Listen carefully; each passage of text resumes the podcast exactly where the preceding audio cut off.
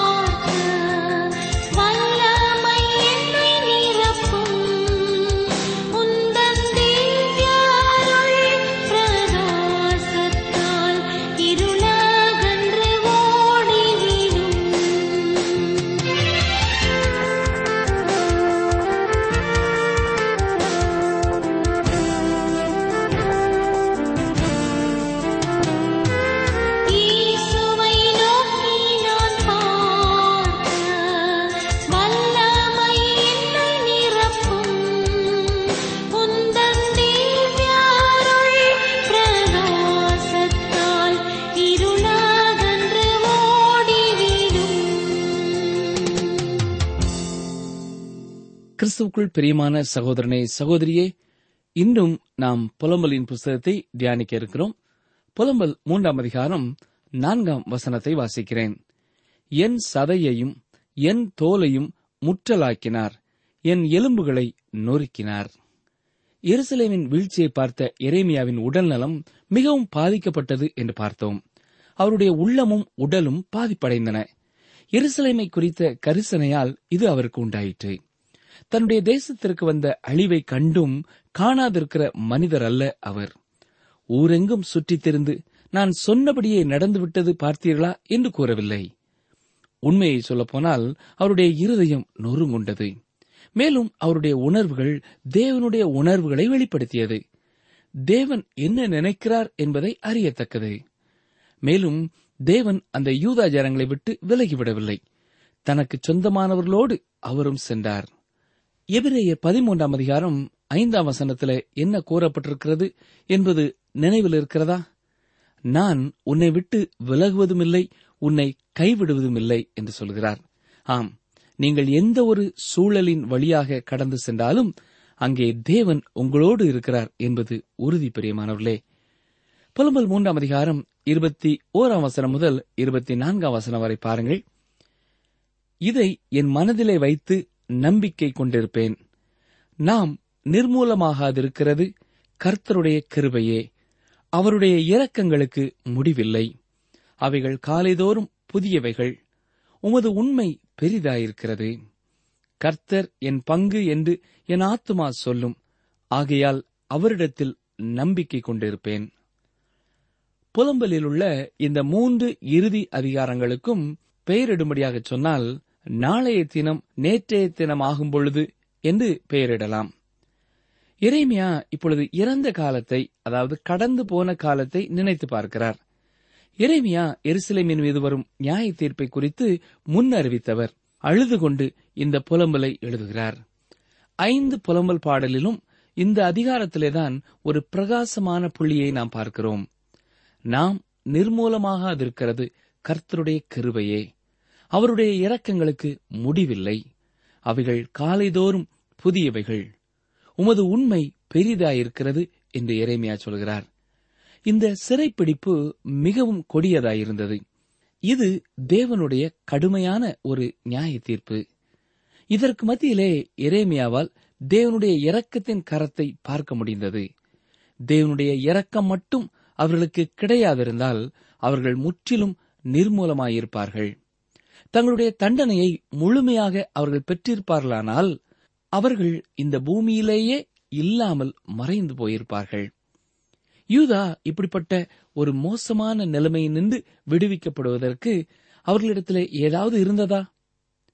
அவர்கள் இந்த இரக்கத்தை பெறுவதற்கு தேவனுக்கு ஏதும் விசேஷமாய் செய்தார்களா? இல்லை பிரியமானவர்களே. தேவனுடைய உண்மையில் யூதாவிற்கு இந்த விடுதலை கிடைத்தது. தேவன் தம்முடைய வாக்கு தத்தத்திற்கு உண்மை உள்ளவராக இருந்தார்.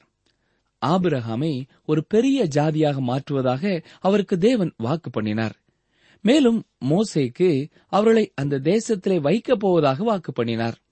அந்த இஸ்ரேல் ஜனங்களை அந்த தேசத்திலே நிலைநிறுத்தப் போவதாக யோசுவாவிற்கும் வாக்கு பண்ணினார். மேலும் தாவீதின் வம்சத்திலே வருகிற ஒருவர் எந்தெந்தைக்கும் அரசாழ்வார் என்று தாவீதுக்கு வாக்கு பண்ணினார். அதேபோல இந்த ஜனங்களை அழிக்காமல் தேவன் அவர்களுடைய பாவங்களின் நிமித்தம் தண்டிப்பார் என்றே தீர்க்க தரிசிகள் கூறினார்கள். தேவன் வாக்கு தத்தத்தில் உண்மை உள்ளவர். தேவன் அவர்களை நியாயம் தீர்த்தார். ஆனால் அவர்களை முற்றிலும் அழிக்கவில்லை. உண்மையுள்ள மீதியாயிருக்கிற ஜனங்கள் எப்பொழுதும் அவருக்கு உண்டு. இறுதியிலே இவர்களே பெரிய தேசமாக மீண்டும் உருவெடுப்பார்கள். தொடர்ந்து நாம் புலம்பல் நான்காம் அதிகாரத்திலிருந்தும் சில வசனங்களை தியானிக்க வேண்டும். இந்த அதிகாரம் தியானத்தை பற்றியதாக இருக்கிறது. எருசலேமின் அழிவுகள் மற்றும் சாம்பல் மத்தியிலே இறைமையா அமர்ந்து கொண்டு தன்னுடைய ஜனங்கள் நேபுகாத் நேச்சாரால் சிறைப்பிடிக்கப்பட்டதை குறித்தும் நகரத்தின் அழிவை குறித்தும் கூறிக்கொண்டிருந்தார் இந்த விதமாக அழிவை குறித்து செய்தி கொடுப்பது கடுமையான காரியமே. அதே வேளையில் கர்த்தர் நீதி உள்ளவராக இருக்கிறார் என்றும் அவர் அன்புள்ளவராக இருக்கிறார் என்றும் வேதம் சொல்கின்ற சத்தியத்தை நாம் ஏற்றுக்கொண்டு அதை சிந்திக்க வேண்டியது அவசியமாயிருக்கிறது. தேவன் பாவத்திற்கு நியாய தீர்ப்பு கொடுக்கிறவர். அதை செய்வதிலே அவர் நீதி உள்ளவராகவும் இருக்கிறார். தேவனுடைய இரக்கத்தினால் யூதா தேவனுடைய முழு தண்டனையையும் பெறவில்லை. ஆபகுக் தீர்க்கதரிசி ஆபகுக் மூன்றாம் அதிகாரம் இரண்டாம் வசனத்தில் என்ன கூறுகிறார்? கோபித்தாலும் இரக்கத்தை நினைத்தருளும் என்கிறார். இரக்கமாயிருப்பதற்கு தேவன் ஒருபொழுதும் மறந்து போனதில்லை. தேவனுடைய ஜனங்கள் தேவனுடைய வழிக்கு வந்தார்களானால் அவர்களுக்கென்று ஒரு வழியும் இல்லாமல் போவதில்லை. ஒரு ஆசீர்வாதமான வழி அவர்களுக்கென்று உண்டாயிருக்கும். பாருங்கள் புலம்பல் நான்காம் அதிகாரம் முதல் இரண்டு வசனங்களை வாசிக்கிறேன். ஐயோ பொன் மங்கி பசும் பொன் மாறி பரிசுத்த ஸ்தலத்தின் கற்கள் சகல வீதிகளின் முனையிலும் கொட்டுண்டு போயிற்றே. ஐயோ தங்கத்துக்கொப்பான விலையேற பெற்ற சீயோன் குமாரர் கொய்யவனுடைய கைவேலையான மண் பாண்டங்களாய் எண்ணப்படுகிறார்களே. இங்கே சீயோனின் இளைஞர்களை எரேமியா பொன்னிற்கு ஒப்பிட்டு பேசுவதை பார்க்கிறோம். யூதாவின் வாலிபர்கள் பொன் பாத்திரங்களாக முன்பு இருந்தார்கள். இப்பொழுது களிமண்ணால் ஆன மண் பாத்திரங்களைப் போல் ஆகிவிட்டார்கள். அவர்கள் உடைந்து போயிருந்தார்கள். போரை பற்றிய பயங்கரமான காரியம் இவ்வாறு இருந்தது. இது தேசத்தின் சிறந்த வாலிபர்களை தாழ்த்துகிறது. இன்றைய நாட்களிலேயும் அநேகர் பெருமை உடையவர்களாக காணப்படுகிறார்கள். தேவ பிள்ளைகள் கூட தங்களை குறித்து சிறப்பாக சிந்திக்க வேண்டும் என்று இன்றைய நாட்களிலே அதிகமாக சொல்லப்படுகிறது. ஒரு மன இயல் வல்லுநர் இவ்வாறு சொல்லுகிறார். கவனியுங்கள் நாம் தினமும் காலையிலே எழுந்தவுடன் கண்ணாடியிலே நம்மை பார்க்க வேண்டுமாம். பார்த்தவுடன் நான் உன்னை நேசிக்கிறேன் என்று சொல்ல வேண்டுமாம். அவ்வாறு சொல்லும் பொழுது நம்மை அதிகமாக நேசிப்போம் என்கிறார். ஆனால் பரிசுத்தவான்கள் எல்லாரும் இவ்வாறு சொல்ல வேண்டிய அவசியமில்லை. ஏனென்றால் அவர்கள் ஏற்கனவே தங்களை நேசிக்கிறார்கள். நாம் நம்மை பற்றி சிந்திப்பதற்கு மேலாக நம்மை பற்றி நினைக்கக்கூடாது என்று பவுல் கூறுவதையும் நாம் பார்க்கிறோம். நம்மை பற்றி சிந்திப்பதற்கும் மேலாக நம்மை பற்றி சிந்தியாமல் இருக்கும்போதுதான் நாம் வெறும் மண் பாத்திரமே என்பது தெரிய வரும் இரண்டு தீமோத்தேயு புஸ்தகத்தை நீங்கள் பார்ப்பீர்களானால் விசுவாசிகளை களிமண் பாத்திரத்திற்கு ஒப்பிட்டு பவுல் பேசுகிறதை நாம் காண முடியும். இருந்த போதிலும் பாத்திரம் எந்த பொருளால் தயாரிக்கப்படுகிறது என்பது முக்கியமல்ல அது எவ்வாறு பயன்படுத்தப்படுகிறது என்பதே முக்கியம். நாம் எஜமானுடைய உபயோகத்தில் உள்ள பாத்திரமாக இருக்கிறோமா? அல்லது நமக்கு மட்டுமே பயன்படுகிற பாத்திரமாக இருக்கிறோமா என்பதுதான் முக்கியம். கானா ஒரு திருமணத்திலே இயேசு அந்த வெறுமையான பழைய பாத்திரத்தை கொண்டு வரச் சொன்னார். இது அந்த திருமணம் முடிந்த பிறகு ஒரு ஓரமாக வைக்கப்பட போகின்ற பாத்திரங்கள் என்பது தெரிந்த காரியம்தான். அவர் அந்த பாத்திரத்தை பயன்படுத்தி அந்த மக்களுக்கு தேவைக்கு அதிகமான திராட்சரசத்தை கொடுத்தார். அவ்வாறு பயன்படுத்துவதற்கு முன்பு அந்த பழைய பானைக்குள் தண்ணீர் ஊற்றி நிரப்ப வேண்டியதாயிருந்தது அதேபோல நாம் எல்லாரும் பழைய பானைகள்தான். நாம் இயேசுவால் பயன்படுத்தப்படும் பாத்திரங்களாக வேண்டுமென்றால் நம்மிலே வசனமாகிய தண்ணீர் ஊற்றி நிரப்பப்பட வேண்டும். அவ்வாறு நாம் வசனத்தினாலே நிரப்பப்படும் பொழுது தேவன் நம்மை பயன்படுத்த முடியும். யூதா தேசத்து வாலிபர்கள் தேவனை தொழுது கொள்ளாது அவருக்காக பணிபுரியாது காணப்பட்டார்கள். ஆகவே அவர்கள் உடைந்த பாத்திரங்களைப் போல காணப்பட்டார்கள். என்ன ஒரு பரிதாபமான ஓவியம் இல்லையா? இப்பொழுது புலம்பல் நான்காம் அதிகாரம் நான்காம் வசனத்தை பாருங்கள். குழந்தைகளின் நாவு தாகத்தால் மேல் வாயோடே ஒட்டிக் கொண்டிருக்கிறது. பிள்ளைகள் அப்பம் கேட்கிறார்கள் அவர்களுக்கு கொடுப்பார் இல்லை எருசலேம் நேபுகாத் நேச்சாரால் முற்றுகையிடப்பட்டிருக்கும் பொழுது அங்குள்ள நிலை மிகவும் பரிதாபமானதாக இருந்தது.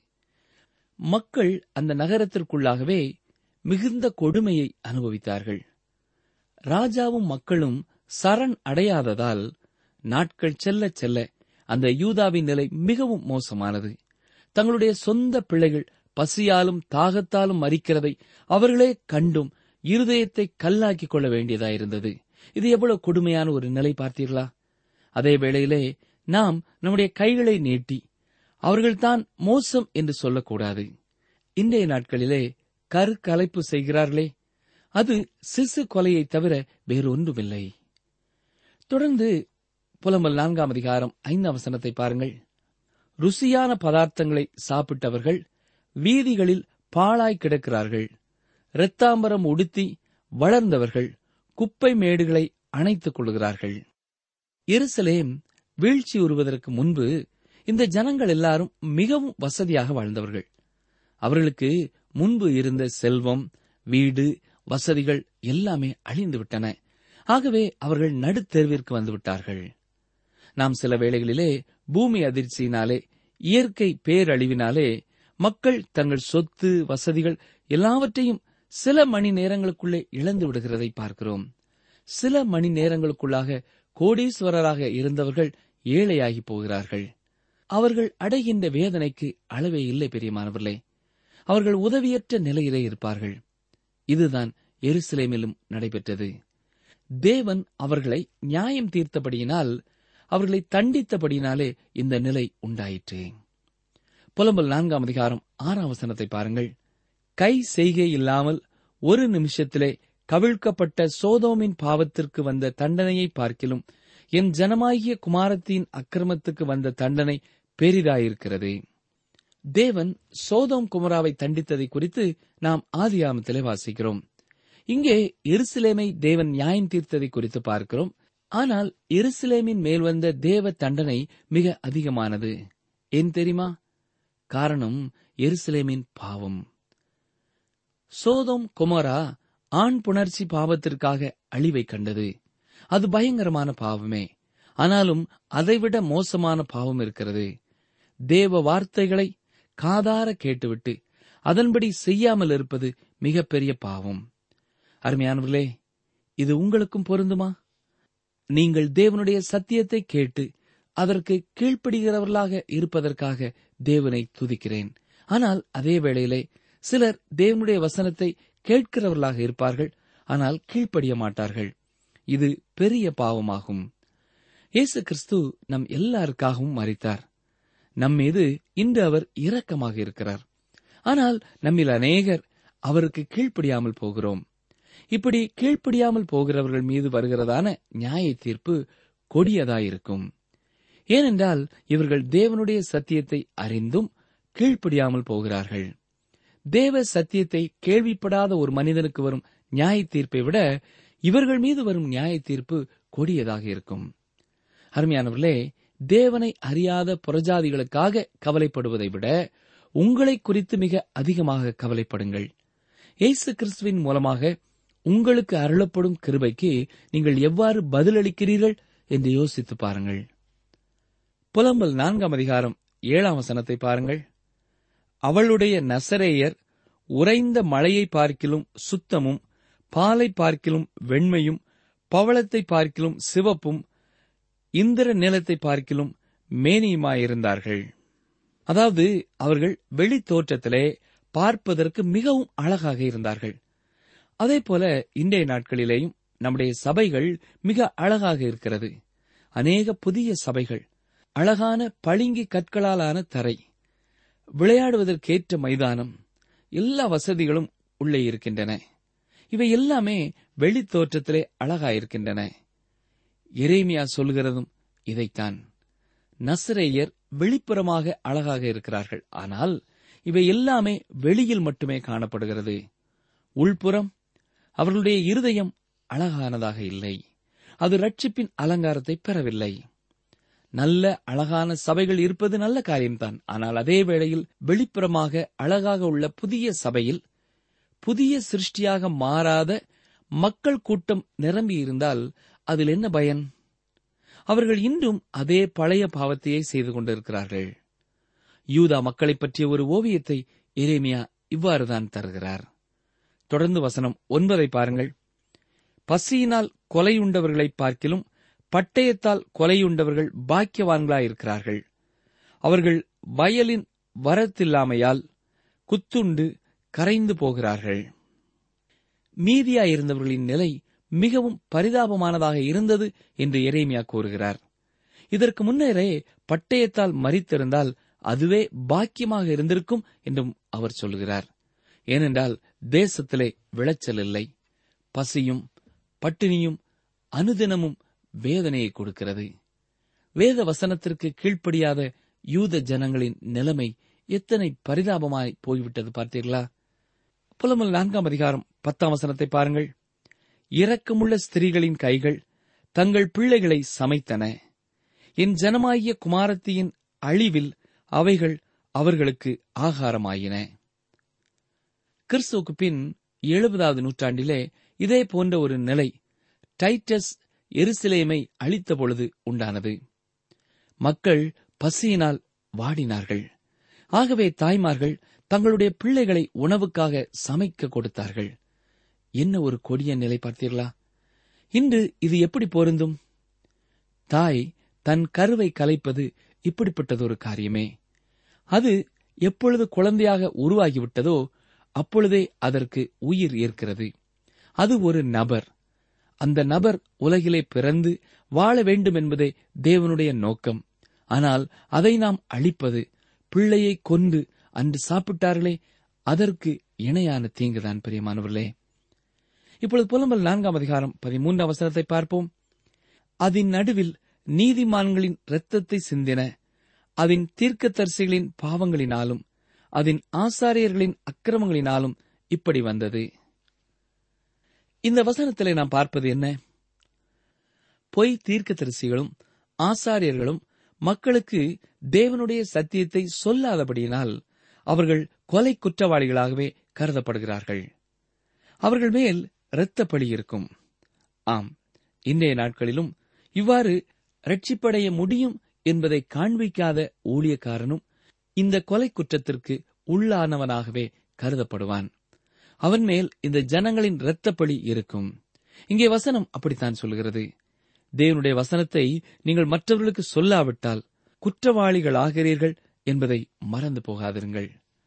புலம்பல் நான்காம் அதிகாரம் பதினாறாம் வசனம் கர்த்தருடைய கோபம் அவர்களை சிதறடித்தது. அவர்களை இனி அவர் நோக்கார்.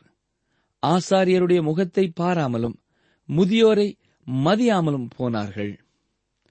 யூதா ஜனங்கள் தேவனுடைய வார்த்தையை கொடுத்த ஆசாரியர்களுக்கு மதிப்பு கொடுத்து சேவை சாய்க்கவில்லை. எரேமியா தேவனுடைய தீர்க்கதரிசி. அவருக்கும் ஜனங்கள் செவி சாய்க்கவில்லை. ஆகவேதான் தேவன் ஜனங்களை நியாயம் தீர்த்தார். வசனம் பதினேழு என்ன சொல்கிறது பாருங்கள். இன்னும் எங்களுக்கு சகாயம் வருமென்று நாங்கள் வீணாய் எதிர்பார்த்திருந்ததினாலே எங்கள் கண்கள் பூத்து போயின ரட்சிக்க மாட்டாத ஜாதிக்கு எதிர்பார்த்து கொண்டிருந்தோம். இந்த காரியத்தை இன்றைய இஸ்ரவேல் தேசமும் உணர வேண்டியது மிகவும் அவசியம் பிரியமானவர்களே. கிறிஸ்துவுக்கு பின் ஆயிரத்து தொள்ளாயிரத்து நாற்பத்தி எட்டாம் ஆண்டிலே இஸ்ரவேல் தேசம் உருவாக்கப்பட்டாலும் அவர்கள் உண்மையில் தேவனால் அங்கே திருப்பி வைக்கப்படவில்லை என்றே சொல்ல வேண்டும். ஐக்கிய நாட்டு சபை அந்த தேசத்தை உருவாக்கியது. அவ்வாறு அது ஒரு தேசமாக உருவாக்கப்பட்டதிலிருந்து இன்று வரை ஒரு நிமிடம் கூட சமாதானமாக இருந்திருக்காது என்றே நினைக்க வேண்டியதுள்ளது. காரணம் தொடர்ந்து போர்கள். போர் அபாயம் போன்றவை அங்கே நிலவிக் கொண்டே இருக்கிறது. அவர்கள் தேவனிடத்திலே திரும்பவில்லை. ஆகவே தேவனும் அவர்களை அந்த தேசத்திலே வைக்கவில்லை. இதை நீங்கள் தவறாக அர்த்தம் கொள்ளக்கூடாது. யூதர்கள் இஸ்ரவேலுக்கு திரும்பி வருகிற காரியம் ஒரு மிகச் சிறந்த காரியமாகவே இருந்தது. இந்த தேசத்திற்காக தேவன் எவ்வளவாக கிரியை செய்திருக்கிறார் என்று பார்க்கும் பொழுது அநேகர் அவரிடத்திலே திரும்ப அது காரணமாய் அமைகிறது. இங்கே வசனத்திலே நாம் பார்க்கும் பொழுது யூதா எகிப்தின் உதவியை நாடி நிற்கிறது. ஆனால் எகிப்து உதவியாக இருக்க முடியாது. அவர்கள் எதிராளிகள். அநேகர் இவ்விதமாகவே மற்றவர்களுடைய உதவியை நாடி நிற்கிறார்கள். ஆனால் உண்மையான உதவி மனிதனிடத்திலிருந்து வர முடியாது. தேவனே ஒத்தாசை தரும் பர்வதமாக இருக்கிறார். ஆகவே நாம் மற்றவர்களுக்கு தேவனுடைய வார்த்தைகளை கொடுக்க வேண்டியதே முக்கியம். அதன் மூலமாக அவர்கள் தேவனிடத்திலே வருவார்கள். தேவ உதவி அவர்களுக்கு கிடைக்கும். புலம்பல் நான்காம் அதிகாரம் இருபதாம் வசனத்தை பாருங்கள். கர்த்தரால் அபிஷேகம் பண்ணப்பட்டவனும் எங்கள் நாசியின் சுவாசமாயிருந்தவனும் அவர்களுடைய படுகுழியில் அகப்பட்டான். அவனுடைய நிழலிலே ஜாதிகளுக்குள்ளே பிழைத்திருப்போம் என்று அவனை குறித்து சொல்லியிருந்தோமே. இன்று இஸ்ரேல் ஜனங்கள் எப்படி இருக்கிறார்கள் என்ற நிலைமையை எவ்வளவு அழகாக முன்பே ஒரு ஓவியம் போல இங்கே சொல்கிறார் என்று கவனித்து பாருங்கள். அவர்கள் புறஜாதியார் மத்தியிலே இன்று சிதறடிக்கப்பட்டவர்களாக இருக்கிறார்கள். வசனம் இருபத்தி இரண்டு. சீயோன் குமாரத்தியே உன் அக்கிரமத்துக்கு வரும் தண்டனை தீர்ந்தது. அவர் இனி உன்னை அப்புறம் சிறைப்பட்டு போக விடார். ஏதோ குமாரத்தியே உன் அக்கிரமத்தை அவர் விசாரிப்பார். உன் பாவங்களை வெளிப்படுத்துவார். நியாய தீர்ப்பிற்கு பின்னதாக இஸ்ரவேல் ஜனங்களை அவர்கள் தேசத்திலே நிரந்தரமாக வைக்கப் போவதாக தேவன் வாக்கு பண்ணுகிறார். தொடர்ந்து நாம் புலம்பல் ஐந்தாம் அதிகாரத்தையும் பார்க்க வேண்டும். இந்த ஐந்தாவதும் இறுதியுமான புலம்பல் எரேமியாவின் ஜெபமாயிருக்கிறது. கவனியங்கள் வாசிக்கிறேன். புலம்பல் ஐந்தாம் அதிகாரம் முதலாம் வசனம். கர்த்தாவே எங்களுக்கு நேரிட்டதை நினைத்தருளும். எங்கள் நிந்தையை நோக்கிப் பாரும். யூதா தேசமானது தேசங்கள் மத்தியிலே தனக்கு இருந்த மதிப்பையும் நல்லெண்ணத்தையும் இழந்துவிட்டது. அது இப்பொழுது நிந்தையாக மாறிவிட்டது. பாவம் என்றும் இகழ்ச்சியையே கொண்டு வரும் என்பதை மறந்து போகக்கூடாது. புலம்பல் ஐந்தாம் அதிகாரம் பதினோராம் வசனம் முதல் பதிமூன்றாம் வசனம் வரை வாசிக்கிறேன். சியோனில் இருந்த ஸ்திரீகளையும் யூதா பட்டணங்களில் இருந்த கன்னிகைகளையும் அவமானப்படுத்தினார்கள். பிரபுக்களுடைய கைகளை அவர்கள் கட்டி அவர்களை ஏற தூக்கினார்கள். முதியோரின் முகங்கள் மதிக்கப்படவில்லை. வாலிபரை ஏந்திரம் அரைக்க கொண்டு போனார்கள். இளைஞர் விறகு சுமந்து இடறி விழுகிறார்கள். ஸ்திரீகள் அவமானப்படுத்தப்பட்டார்கள். அவர்களுடைய பிரபுக்கள் ஏற தூக்கிவிட்டார்கள் ஆகவே யூதா மக்கள் எல்லாவற்றையும் இழந்து போய்விட்டார்கள். மீதியாயிருந்த இளைஞர்களும் நேபுகாத் நேச்சாருக்கு அடிமைகளாக்கப்பட்டார்கள். வசனம் பதினைந்து பாருங்கள். எங்கள் இருதயத்தின் களி கூறுதல் ஒளிந்து போயிற்று. எங்கள் சந்தோஷம் துக்கமாய் மாறிற்று. அவர்கள் இருதயத்தில் இருந்த மகிழ்ச்சி நின்றுவிட்டது.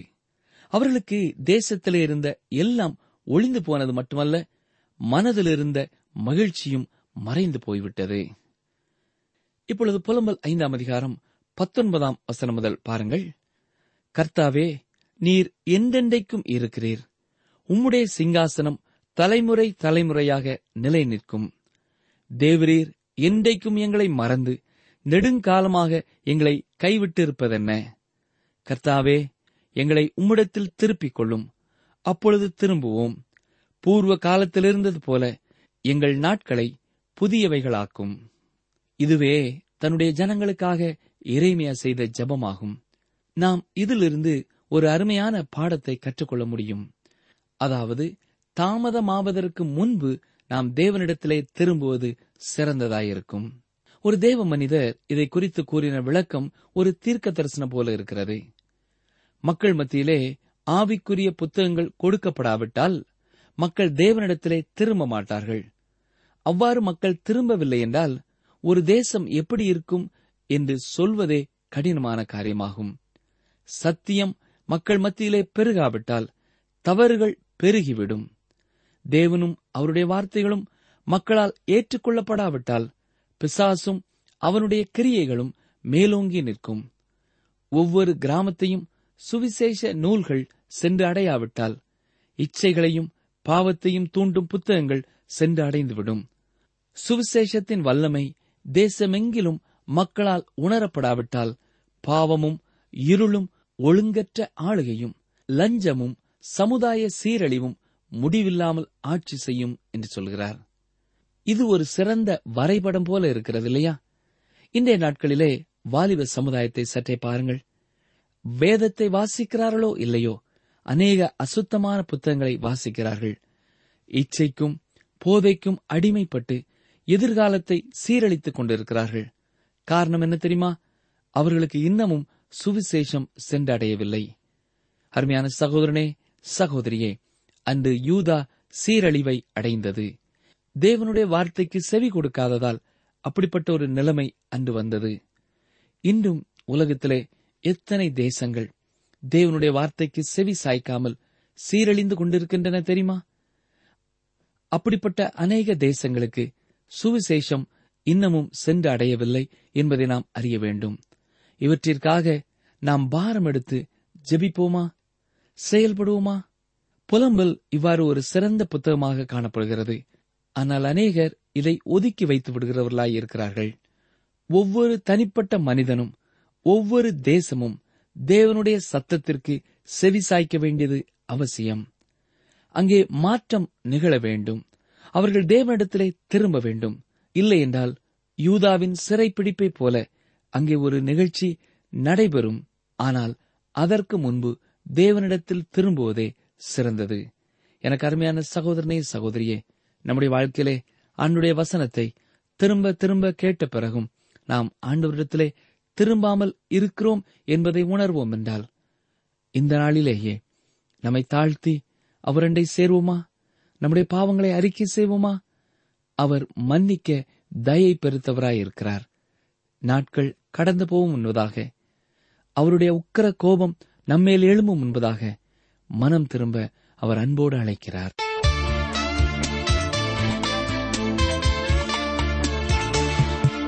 அன்பர்களே இன்றைய நிகழ்ச்சியை இத்துடன் நிறைவு செய்கிறோம். நீங்கள் உங்கள் கருத்துக்களை எங்களுக்கு எழுத வேண்டிய முகவரி வேத ஆராய்ச்சி டிரான்ஸ்வர் ரேடியோ தபால் பெட்டி எண் நூற்று முப்பத்தி நான்கு திருநெல்வேலி இரண்டு தமிழ்நாடு. எங்கள் தொலைபேசி எண்களை குறித்துக் கொள்ளுங்கள். ஒன்பது நான்கு நான்கு இரண்டு இரண்டு ஐந்து இரண்டு ஆறு இரண்டு ஏழு. மற்றும் ஒரு தொலைபேசி எண் ஒன்பது ஐந்து எட்டு ஐந்து நான்கு ஆறு பூஜ்ஜியம் நான்கு ஆறு பூஜ்ஜியம். எங்கள் இமெயில் முகவரி Tamil DTP at radio eight eight two dot com. கர்த்தர் உன்னோடே தம்முடைய தூதனை அனுப்பி உன் பிரயாணத்தை வாய்க்க பண்ணுவார். ஆதி அகமம் இருபத்தி நான்கு நாற்பது. கர்த்தர் உன்னோடே தம்முடைய தூதனை அனுப்பி உன் பிரயாணத்தை வாய்க்க பண்ணுவார். ஆதி அகமம் இருபத்தி நான்கு நாற்பது.